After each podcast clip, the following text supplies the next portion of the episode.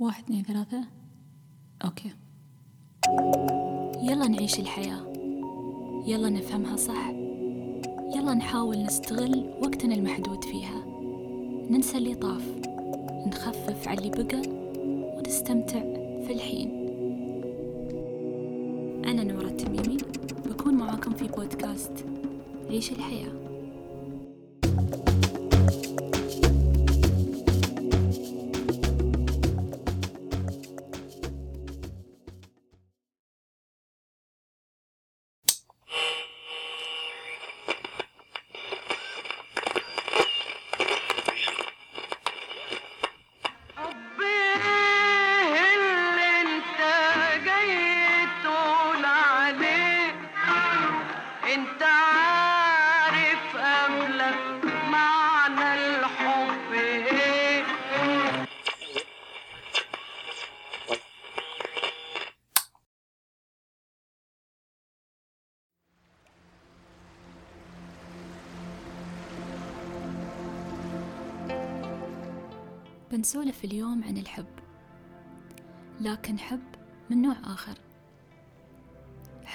وايد قمنا نسمع به في الفترة الأخيرة.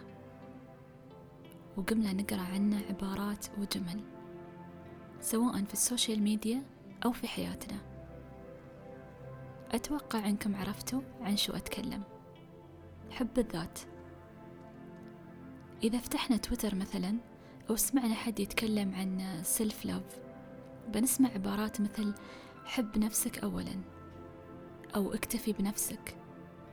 أو حب الذات أهمية وليس أنانية. في مجموعة من الناس بتعتبره أنانية أو غرور ومجموعة بتعتبره نرجسية ومجموعة ممكن تعتبره العكس. ووايدين اتخذوا قرارات في حياتهم بناء على حب الذات. في حد ممكن يقرر يكتفي بنفسه ويعتزل الناس بمسمى حب الذات. وفي حد ممكن يقرر يحب عيوبه وسلبياته ويقرر إنه يظهرها بمسمى حب الذات. بس كيف بنعرف إذا كانت قرارات صحيحة؟ ما بصدع راسكم وأعرف لكم حب الذات شو معناه وشو فوايده وغيرها بس بذكر لكم مجموعة أسرار. اكتسبتها خلال رحلتي في حب الذات الإيجابي واكتشفت أن النتيجة بتغير حياتك وحياتك للأفضل مثل ما غيرت حياتي.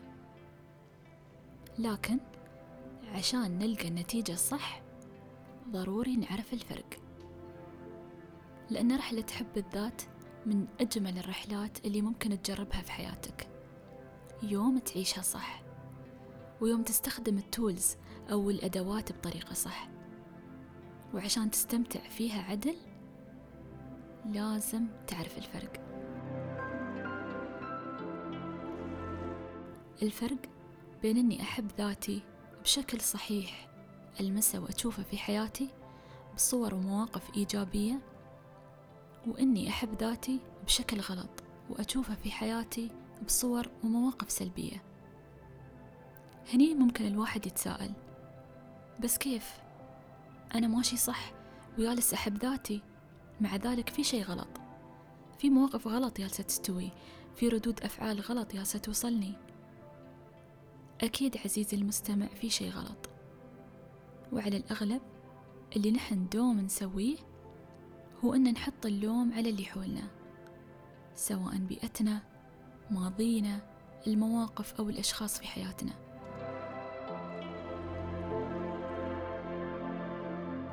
السر باختصار أنك توصل لمرحلة السلام الداخلي مع نفسك. تسلم تسليم مطلق بكامل الثقة وحسن الظن بخيرة ربك. لا تستسلم لأفكارك السلبية. لا تكون ضحية لها. لا تدخل نفسك في سوداوية الظنون أو الشكوك. ثق ثقة عمياء أن الله ما حطك في هالمكان. إلا لأنه خير لك. وصدقني هالخير بتشوفه باكر.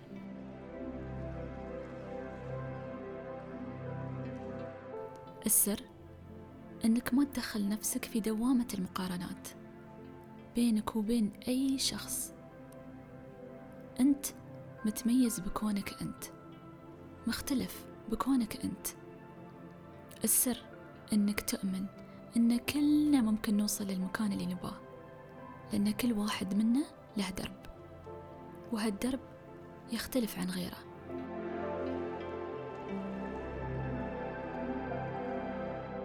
السر أنك تتقبل الأشياء اللي مو بيدك تغيرها. حياتك أهلك محيطك ماضيك بحلوة وبمرة حتى شكلك. كل هالأشياء اللي تشكلك. واللي هي جزء منك. تقبلها. تتقبل نفسك بكل ما فيها. تتقبل أخطائك وتسامح نفسك عليها.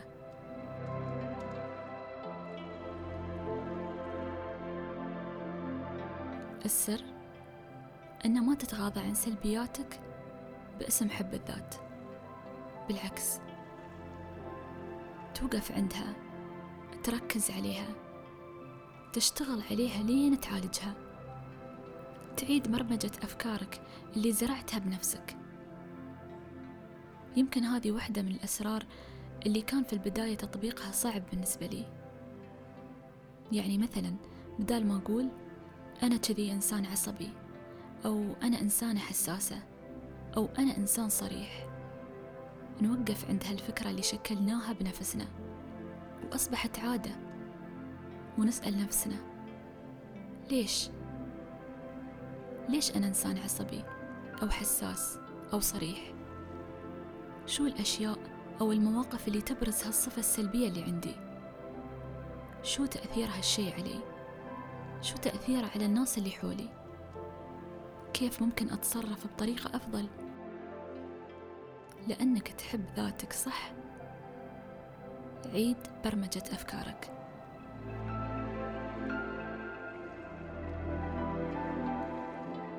السر أنك تستخدم لغة الحب في حديثك مع نفسك.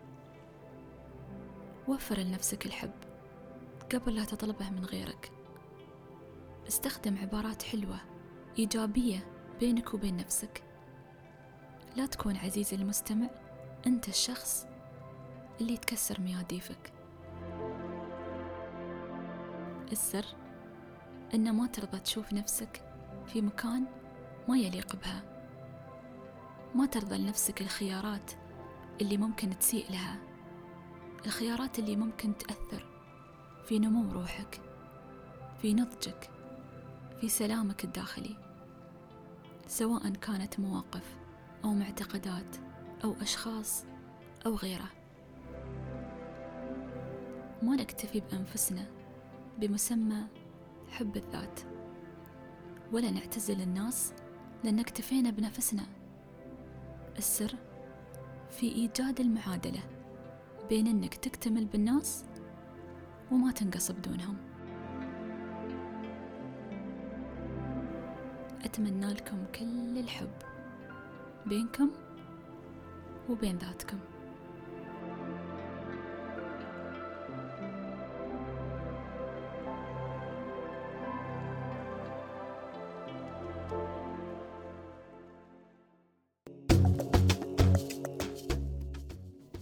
وصلنا لنهاية بودكاست هالأسبوع.